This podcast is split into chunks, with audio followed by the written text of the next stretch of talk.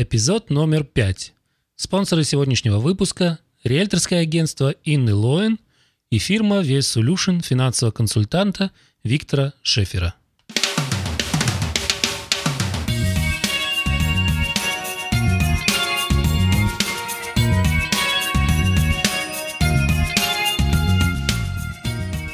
Canadian Russian Speaking Production Network представляет The Ruven Свечин Show. Помните, что где бы вы ни были, что бы вы ни делали, чем бы вы ни занимались, вы всегда можете быть на уровень выше, на уровень лучше, на уровень качественнее. Вы всегда можете взять себя на другой, на новый уровень. Ну а Canadian Russian Speaking Production Network вам поможет.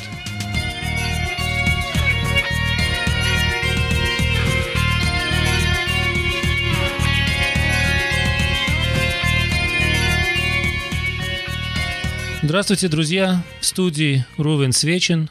Я рад сообщить вам, что у нас появилась возможность записать серию передач с финансовым консультантом Виктором Шефером. Сегодня мы представляем вашему вниманию первый подкаст, первую передачу на тему «Кредитная история». Именно с этой темой связаны одни из первых вопросов по прибытию в Канаду. Итак, вашему вниманию «Кредитная история» с Виктором Шефером. Здравствуйте, Виктор. Здравствуйте, Ровин. Виктор, расскажите, пожалуйста, что такое mortgage broker? Ведь э, во многих странах исхода, откуда приехали наши иммигранты, не существовало такой профессии. Да, я с вами согласен, Ровин. Mortgage broker как таковой не сильно распространенная профессия в очень многих странах. Э, даже в Германии, где я жил и работал 14 лет, я был один из малых, который этим занимался. Конечно, невозможно сравнить систему в Германии с канадской, потому что там были... Э, я работал только с несколькими банками и с несколькими страховыми компаниями, в то время как здесь это сильно развито. И, конечно же, намного легче работать в этой сфере в Канаде по сравнению э, с той же самой Германией. Но я знаю, у меня очень много клиентов, которые вообще не имеют понятия, почему надо идти к mortgage-брокеру, почему выгоднее идти к mortgage-брокеру, а не, скажем, напрямую в банк или в какую-нибудь страховую компанию. И да, разница именно в том, что если человек сам, скажем, пойдет в один банк или в другой или в третий, он теоретически получит информацию от каждого банкира. И вопрос напрашивается, насколько этот банкир или страховой агент э, согласен выложить все, что у них есть позитивного и негативного. А в моей профессии плюс пункт, который я имею, так как я работаю со всеми банками, мы знаем точно их условия, знаем их проценты, и особенно самый низкий процент, и поэтому с нами, банкам, конечно, немножко тяжелее будет делать negotiation, потому что мы знаем, о чем мы говорим. Собственно, сегодня мы собрались здесь поговорить о таких понятиях, как кредитная история, кредитное бюро. Я был на ваших некоторых семинарах, и вы всегда их начинаете именно с этой темы. Можете рассказать, пожалуйста, что такое кредитная история, как она строится? С удовольствием, да. Причина, почему я начинаю почему я начинаю семинары именно с этой темы, потому что я считаю, что это одна из самых э, запутанных тем, и часто сталкиваешься с тем, что клиент говорит, а мне сказали так или так или так. Или даже вот вижу в соцсетях часто распространяется информация, которая, может быть, и была правильной. Дело в том, что это как бы кредитное бюро, оно же меняется тоже постоянно. Банки хотят быть уверены, чтобы, чтобы информацию, которую они получают с кредитного бюро, была 100% правильной. Они ведь доверяют банкам, э, доверяют клиентам в прямом смысле этого слова, в зависимости от того, что они видят в кредитном бюро. И вы можете себе представить, сколько денег инвестируют банки в кредитное бюро, и сколько они согласны платить за это, потому что если они сделают неправильное решение, человек в конце концов не вернет им ипотеку или какой-нибудь кредит на машину или на дом, или, или будет давать проблемы с кредитными картами, то в конце концов банк от этого сильно пострадает. И поэтому, знаете, даже когда я провожу семинары, я всегда говорю клиентам, даже если вы посмотрите мои видеоролики, которые я сделал несколько лет назад, они, скорее всего, уже неправильные. Э, вот даже если мы возьмем 2016 год, в начале года произошло изменение. Э, с 1 июня 2016 года произойдет радикальное изменение в кредитном бюро. Э, многие пункты, которые были важны, скажем, раньше, не так будут важны сегодня. Поэтому, знаете, моя цель когда я именно провожу семинары, держать людей на, как бы, на самом актуальном уровне. И вот это вот изменение, которое произойдет 1 июня, так называемый Big in 4, э, поменяется на...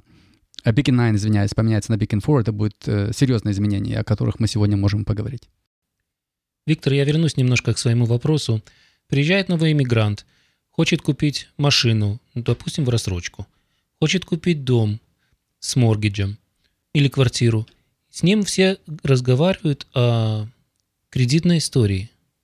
Так как же настроиться? Окей. Okay. Во-первых, у нас есть два заведения, которые ведет эту информацию. Это так называемые Equifax и TransUnion. Эм, банки больше доверяют э, Equifax только потому, что у них больше информации, э, чем у TransUnion. Но в конце концов, когда мы говорим о ипотеке, то государственная страховка и банки проверяют оба кредитных бюро. И что они делают? В конце концов, они делают как бы смешанный скор. Они смотрят, какой скор в, одной, э, в одном кредитном бюро, какой в другом. Они смешивают и пользуются этим скором. Ско... Качество, финансовое качество клиента излагается так называемым credit score начинается от 300 и заканчивается 900. То есть это и есть эта кредитная история, да? Это этот кредит скор, это и есть твоя оценка твоих финансовых возможностей. Так точно. И он зависит напрямую от качества, финансового качества клиента. Поэтому банки так сильно смотрят на то, какой у тебя кредит скор. И знаете, как часто мне люди обращаются и задают такие вопросы. Виктор, какой ты можешь мне дать процент? Ну, прямой мой ответ должен был быть, быть какой у тебя кредит скор. В зависимости от credit score зависит и мой процент. Чем у тебя лучше кредитная история, тем ты можешь добиться лучшей опции. Поэтому я и трачу столько много времени эм, и говорю столько много на эту тему, потому что в конце концов э, процент и условия, которые клиент получит, зависят напрямую от credit score. Виктор, ну где человеку, который только что приехал, взять кредитную историю? Окей, okay, для того, чтобы у человека получилась кредит, или появилась кредитная история, ему нужно иметь какое-то какой-то кредит в Канаде. Это говорит о том, что ему нужно или кредитную карточку, или кредит на машину. Поэтому, знаете, вот часто видишь, если люди приезжают из страны, где тема кредитной истории просто не существовала, а если честно так посмотреть или подумать, не так уж много стран, у которых есть кредитное бюро. Например, в Америке есть, э, в Англии есть, там, в Австралии есть, но даже в той же самой Германии оно есть, но там нет такой ну, информации. Ну, завуалировано. Да, и вот если мы возьмем даже, скажем, европейскую систему, то там сообщается только негативная информация. Если в Канаде банки сообщают каждый месяц позитивную и негативную, то, например, в Европе сообщается только негативная информация. Теперь, э, ответ на ваш вопрос, как да. вообще ее сделать? Вот первая ступень, это, конечно, надо, надо взять или кредитную карточку, или кредит лайн. В общем, вам нужно иметь как, какое-то движение в кредитном бюро. В тот момент, когда вы получаете кредитную карту, у вас появляется файл в кредитном бюро, и три месяца позже у вас появляется так называемый credit score. И, ну, credit score, он как бы только показывает, что у вас появилась кредитная история, но качество, конечно, ваше финансовое качество, оно все-таки зависит не только от скора, но также зависит еще от сроков, сколько времени у вас кредитная история. То есть люди, которые приезжают, им, в принципе, сразу, если они хотят э, приобрести машину, и взяв какую-то сумму денег в банке, да, за э, суду, они не могут на это рассчитывать вообще. То есть они должны рассчитывать на свои наличные деньги. Да, но есть, конечно же, так как все-таки банки очень заинтересованы работать с иммигрантами, особенно кредитные союзы, они могут теоретически дать клиенту кредит на машину, даже если у него нет кредитной истории. Но, знаете, если человек вынужден, скажем, взять кредит на машину, я это поддерживаю и считаю окей. Но что я часто вижу, что особенно кредитные союзы советуют клиенту иметь кредит на машину для того, чтобы сделать кредитную историю. А я, конечно, полностью против этого, потому что можно сделать кредитную историю без того, что вам это стоит денег. А что я часто вижу, клиент сделал кредит на машину, так, так сказать, сделать себе кредитную историю, но у него на сейвинг аккаунте лежит 40 тысяч своих денег, то он теоретически зарабатывает себе кредитную историю, и, и параллельно банк зарабатывает на этом клиенте. В общем, для кредитной истории я не советую делать кредиты для машины. А, но возможно получить тяжело, но возможно получить кредит на машину, даже если у человека еще нет кредитной истории. Вы знаете, что я э, являюсь э, модератором э, Facebook-группы, и очень часто люди задают вопрос. Вот они приезжают на визит, открывают счет в банке, карточка клиента приходит потом к ним на домашний адрес в страну исхода, но люди уже могут оплачивать какие-то счета, могут платить этой карточкой – Будет ли это э, повышать их кредитную историю? Вообще, можно ли, находясь за границей, повысить свою кредитную историю? Да, конечно, это возможно, если это действительно кредитная карта. Э, часто... О нет, это, это карта клиент, по-моему, банк не дает кредитные карты. То вы говорите теперь о дебет-карточке, так называемой, да? Да, дебет-карточка. Нет, дебет-карточка не дает никакую кредитную историю. Э, это часто, знаете, у нас в Канаде все равно более-менее нормально, потому что дебет-карта на них не стоит обычно ни MasterCard, ни Visa. В Америке это серьезная проблема. Там вы можете иметь дебет-карточку, а на самом, хотя на ней стоит Visa или MasterCard. И часто люди думают, что это уже кредитная карта, на самом деле это дебет для того, чтобы сделать кредитную историю, надо иметь credit card. Не debit card, а credit card. Дебет, потому что, смотрите, если так подумать, почему нужна кредитная карта? Что банки хотят вообще добиться тем, что если человек имеет кредитную карту, эм, почему, например, дебет карточка не дает историю, а кредит дает? Потому что если у вас дебет карточка и у вас на счету нет денег, то вам просто-напросто, э, если вы захотите ей заплатить, у вас транзакция не пройдет. У вас будет карточка decline, потому что у вас на счету нет денег. Если у вас кредитная карточка, вам эта транзакция пройдет, даже если на вашем чекинг или сейвинг аккаунт нету денег но в конце месяца вам надо с ней расплачиваться. И вот это как раз пункт, где банки проверяют, насколько можно доверять клиенту, в состоянии ли он действительно себя контролировать и тратить столько денег, сколько он в конце месяца сможет рассчитаться, или он тратит направо-налево, а потом, когда пришел ему билл, он не в состоянии его оплачивать. Вот именно в этом и разница между дебет и кредит карточкой. Понятно. Виктор, ну раз вы уже коснулись кредитной карточки, расскажите, пожалуйста, как правильно использовать кредитную карточку канадской банковской системы. Окей, okay. да, тут я часто с этим тоже сталкиваюсь, что люди получают неправильные советы, а потом удивляются, почему у них кредитная история, они думали, что она у них идеальна, она вообще-то у них не очень хорошем состоянии. Я вам сейчас просто пару, пару пунктов скажу, Рувин, что важно для того, чтобы у человека была хорошая кредитная история. Во-первых, вам нужно иметь какую-то кредитную карту. Я даже советую не одну, а иметь две. Э, вы считаетесь хорошим клиентом для банка, если у вас есть две кредитные карточки, если она уже два года в силе. Поэтому мой совет, может быть, там одну от RBC, там одну от Credit Union, или, может быть, даже магазинные какие-то карточки, там Presidential Choice или Canadian Tire. Разницы нет, как она называется. Главное, чтобы она была кредитной карточкой. В общем, первый пункт очень важен иметь минимум два движения в кредитном бюро. После двух лет вы уже считаетесь стандартным клиентом. Второй пункт очень важно, э, чтобы вы карточкой пользовались хотя бы один раз в месяц. Когда вы пользуетесь один раз в месяц карточкой, как бы у вас тогда происходит информация в кредитное бюро, и кредитное бюро просто-напросто понимает, что карточка у вас в силе, и вы можете ей пользоваться, и можете пользоваться ей очень как бы сильно и максимально, но вы пользовались только один или два раза. Это говорит о том, что вы можете себя контролировать очень важный пункт оплачивать, когда вы получаете билл на эту кредитную карточку вовремя. 35% кредит score зависит от того, оплачиваете ли вы вашу карточку вовремя или нет. Это, это очень большая часть вашего кредит скора, насколько вы вовремя оплачиваете ваши кредитные карточки. А, очень важно платить за карточку хотя бы один день до того, как у вас будет due date, когда вы получаете ваш, э, ну, как бы, билл, там стоят сроки, до какого срока вам надо заплатить за кредитную карточку. Важно заплатить хотя бы за один день. Вы можете за два дня и за три дня. Главное, чтобы не один день позже. Хотя для кредитной истории один или два дня позже никакую роль не играет, но это играет именно с той стороны, что вам придется заплатить проценты за ваш баланс, который вы использовали, если вы опоздаете хотя бы на один день. Поэтому я всегда советую расплачиваться с карточкой э, хотя бы за один день. Следующий пункт, от которого зависит 30% вашего кредит-скора, это использование вашей карточкой. Как бы, скажем, у вас лимит 2000 долларов. Эм, я советую стараться находиться 50% не выше. Но до 70% от вашего баланса не сильно негативно на вас отразится. Поэтому мой совет, не как, знаете, часто слышишь, мне сказали пользоваться карточкой до тех пор, пока мне уже я, мне уже, скажем так, в магазине отказывают, потому что карточка использована. Нет, это очень вредно для вашей кредитной истории. Старайтесь пользоваться не выше, чем 70% от вашего лимита. Виктор, когда мы приехали в Канаду, мы с женой пришли в банк, чтобы сделать кредитные карточки, и нам предложили сделать joint credit card. Вы не могли бы рассказать, что это такое? Это, между прочим, это очень важный э, пункт. Э, Рувин, спасибо, спасибо, что вы меня сейчас это спросили. Э, дело в том, что когда вы делаете заявление на кредитную карточку, вы можете получить joint credit card. И, и знаете, сейчас, в последнее время, я уже это вижу, ну, как бы, скажем так, уже немножко лучше. Ситуация, как была раньше. Часто я, скажем, даже лет 5-6 назад видел ситуацию, где у клиентов у обоих есть кредитные карточки. У каждого карточка на свое собственное имя, но в кредитное бюро сообщается только под одним именем.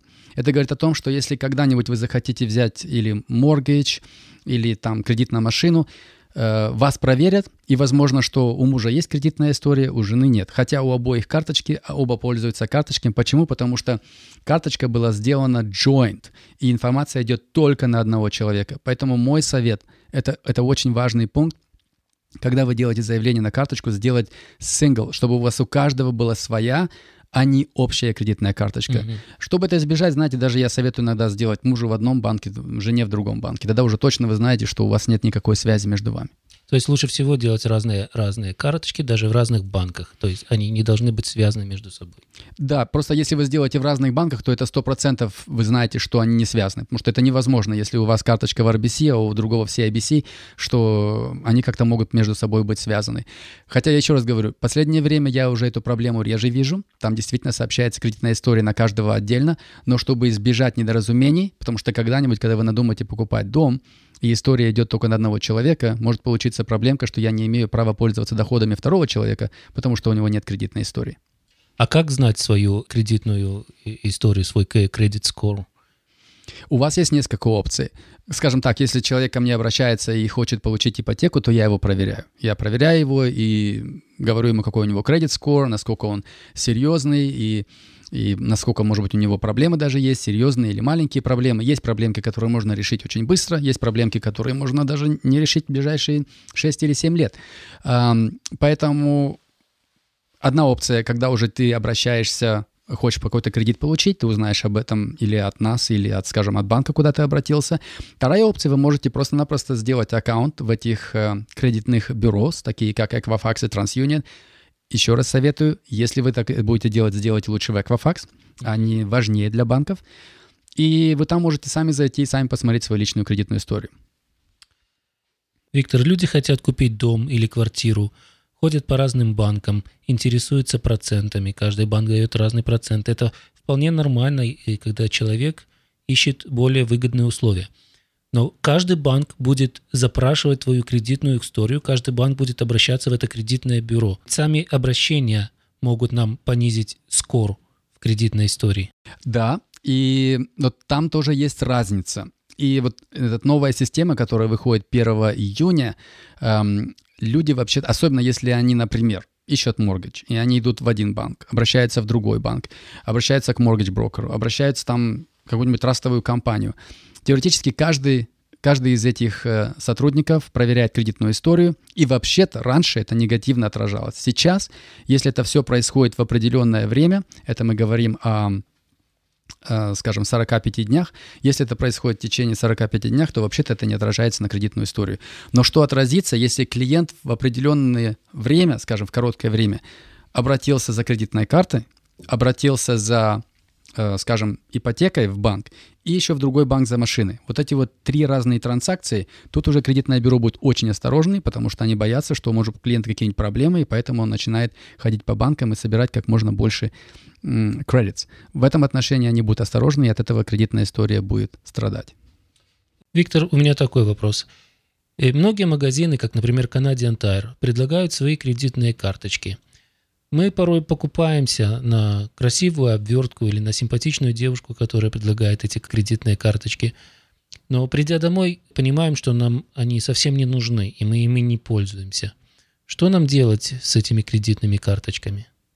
Я в любом случае не советую эти карточки закрывать, потому что не забывайте, что ваша кредитная история излагается не только в credit score, но еще и в качестве. И я на семинарах привожу пример так называемого настоящего credit score и такого немножко фальшивого. Например, у человека может быть 850 пунктов, у другого 750. Вы думаете, что у того, у которого 850, у него лучшая кредитная история, он получит лучшие условия. Нет, мы смотрим не только на скор, но и также смотрим на качество этой истории. Поэтому, если у вас есть кредитные карточки, которые уже в силе, и по какой-то причине они вам больше не нужны, Я не советую их закрывать, просто-напросто уберите их, не пользуйтесь ими, но оставьте их активными. Потому что когда мы смотрим в кредитное бюро, для нас важно, чтобы мы видели, что у вас есть карты, и они у вас больше двух лет и дольше. Поэтому кредит, для, особенно в будущем, огромную роль будет играть именно история кредитной эм, время кредитной истории. Поэтому, если у вас есть старые карточки, даже если они вам не нужны, эм, Оставьте ее, не убирайте ее. Я часто слышу на семинарах, да, ну смотри, вот эта карточка, если я ее не пользуюсь, мне приходится платить какой-то фи, а я не хочу. Я говорю, хорошо, для того, чтобы вам не надо было платить фи, пустите через эту карточку что-нибудь. Автоматически какой-нибудь билл, телефон, интернет. У вас автоматически будет одна транзакция, в конце месяца вы ее заплатите, так как у вас транзакция есть, у вас нету фи, и в конце концов все остались довольны. Мой совет, э, Рувин, никогда не закрывать старые карточки, даже если они вам не нужны. Виктор, вот вы сказали сейчас «билы», и я вспомнил, был вопрос в группе. Я не помню точную формулировку, но он заключался в следующем. Человек выставлял себе э, раз в неделю или раз в две недели, вот не помню я, ремайдер для того, чтобы не забывать оплачивать биллы. По-моему, это был билл на кредит карт. Правильно ли это? Я считаю, что этим самым вы себе делаете лишнюю работу. А, если вы получили билл, вам дается, скажем, 20 дней, так называемый grace period. Вы за 20 дней должны заплатить за эту кредитную карточку. А, я делаю так, что как только я получаю билл, я сразу ставлю онлайн а, оплату, ставлю ее за день до того, как у меня due date, и оплачиваю ее за один день. Нет никакого смысла платить два раза или три раза или четыре раза в месяц. Этим самым вы себе не помогаете, вы делаете только лишнюю транзакцию на вашем счету, и, может быть, даже банк на этом зарабатывает. Вы говорите, что вы устанавливаете время, когда это будет оплачено. Это, это опция э, как часть э, банковского сервиса? Да, если вы делаете, идете онлайн и хотите оплачивать биллы, там есть функция «когда». Сейчас или когда-нибудь. Вы просто ставите его, например, 13 марта. То 13 марта этот билл будет уплачен. Люди, которые хотят обратиться к вам за финансовым э, советом или помощью, есть ли э, какие-то ограничения, с какими провинциями вы работаете, или у вас есть представительство по всей Канаде? Э, знаете, вот, Рувен, тут я сделаю немножко саморекламу. Надеюсь, вы не против. Пожалуйста. Вот часто мне клиенты, даже вот на последнем семинаре, на котором вы тоже были, 19 э, февраля, не марта, марта, марта да, мне один человек на брейк задал вопрос. Он говорит, Виктор, смотри, вот ты говоришь, что ты работаешь во всех провинциях, и что у тебя очень много клиентов в других провинциях. Наш народ же на одном месте не сидит. Он сегодня в Манитобе, он завтра в Альберте, послезавтра в Онтарио. Я лицензирован во всех провинциях, также и со страховками. Я также лицензирован со страховками во всех провинциях.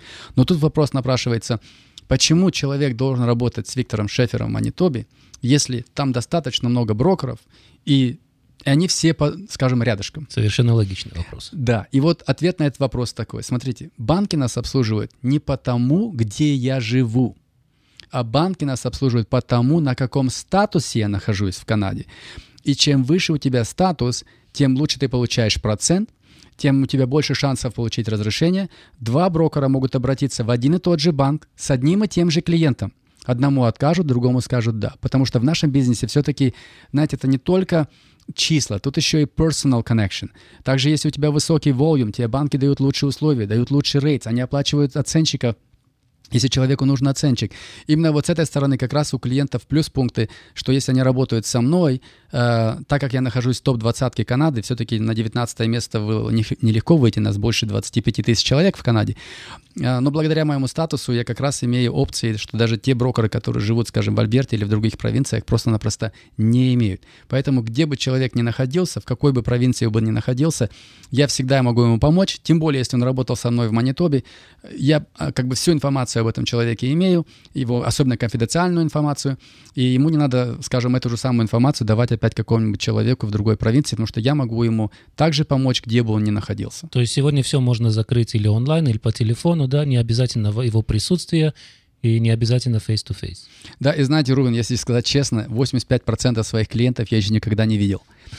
Потому что в нашей профессии, если у человека есть интернет, есть телефон и сканер, мы можем все сделать по имейлу, потому что в конце концов сделка закрывается в том городе, где он живет, у адвоката в городе, где он живет, а я только тот человек, который теоретически пробиваю хорошую сделку под хорошими условиями, с хорошими процентами. Взять, если сегодня ваш э, весь опыт, ваши все знания финансовой системы, Но предположить, что вы только приехали в Канаду, какой бы ваш был первый шаг финансовый? Я всегда говорю так, если человек приехал в Канаду, первая его ступень идти в банк и открыть кредитную карту, для того, чтобы у него уже пошла кредитная история. А вторая ступень — сделать страховку. Потому что социальная система в Канаде не очень хорошая. Если, не дай бог, что-то такое случится, э, знаете, очень важно, чтобы человек имел страховку. Поэтому эти два мои совета э, сделать, начинать, начать сделать кредитную историю как можно раньше и, конечно же, защитить семью, если, не дай бог, что-то случится. Ну и немножко обратный вопрос. Какую бы вы финансовую операцию для самого себя и для вашей семьи никогда бы не допустили и не допустите? Я на эту тему дискутирую часто с моими детьми. Э, я им так сказал, что если когда-нибудь произойдет так, что они не смогут кредитную карту выплатить на ноль, то я начну принимать меры. Эм, я, в моей ситуации я просто не могу допустить, чтобы когда-нибудь пришел день, чтобы я не заплатил кредитный карт баланс на ноль. Потому что банки на этом зарабатывают огромные деньги. И я, к сожалению, вижу очень часто наших людей, которые попадают в долговые ямы только потому, что они не знают, как правильно пользоваться кредитными картами, и банки это очень сильно используют. И вообще, Рувен, если так подумать, на чем банки зарабатывают деньги? Они открыто говорят. Они зарабатывают деньги на кредитных картах, самый выгодный бизнес, на штрафах, когда человек прерывает сделку раньше времени, скажем, ипотеку, и на страховках, которые очень дорогие и по качеству вообще-то самые неинтересные. Виктор, на ваш взгляд, что еще стоит озвучить? О чем еще стоит сказать, ну, не выходя за рамки нашей сегодняшней темы? Ну, знаете, раз мы уже говорим о кредитной истории, я бы хотел бы, может быть, пару пунктов задеть, что касается а, что может вашу историю испортить. Один из пунктов, э, вот, например, скажем, у человека конфликт с его компанией, который, у которой у него телефон, или, или скажем, Hydro, там, или там газ, компания, которая, от которой он получает газ. Дело в том, что если вы с чем-то не согласны, мой совет, даже если вы не согласны, заплатите то, что они хотят, а потом с ними дискутируйте. Проблемка в том, что если вы не заплатите какой-то из этих bill ов, они имеют право и, и поставят в ваше бюро так называемую collection, эта история будет там находиться 7 лет. Даже если вы не виноваты, даже если в конце концов эта collection поменяется, скажем, с неоплаченной на уплаченную, 7 лет вам придется объяснять, почему у вас в кредитной истории эта проблемка. И поэтому мой совет — сохранять историю как можно чище. Еще один пункт. Я всегда говорю так, если я говорю о кредитной истории, как бы там ни было, лучше всего иметь никакой кредитной истории, чем плохой. Виктор, спасибо вам за то, что вы пришли сегодня в студию. Спасибо вам за ваш информативный подкаст. Уверен, что он обязательно поможет людям разобраться со столь важной темой, как кредитная история. А я позволю себе напомнить, что если вы хоти, хотели бы записать подкасты с вашим участием, обращайтесь к нам по адресу crspn.com/contact. Оставляйте ваши отзывы, вопросы, комментарии на нашем сайте crspn.com или в социальных сетях. Только так мы будем иметь возможность ответить на вопросы и ответить на интересующие вас темы. Ну а мы прощаемся с вами. В студии были Рувен Свечин и Виктор Шефер. Напоминаю, что спонсорами сегодняшнего выпуска является риэлторское агентство Инны Лоэн и фирма VS Solutions финансового консультанта Виктора Шефера. Помните, друзья, что где бы вы ни были, что бы вы ни делали и чем бы вы ни занимались, вы всегда можете быть на уровень выше, на уровень лучше, на уровень качественнее. Вы всегда можете подняться на другой, на новый уровень. Ну а Canadian Russian Speaking Production Network вам поможет.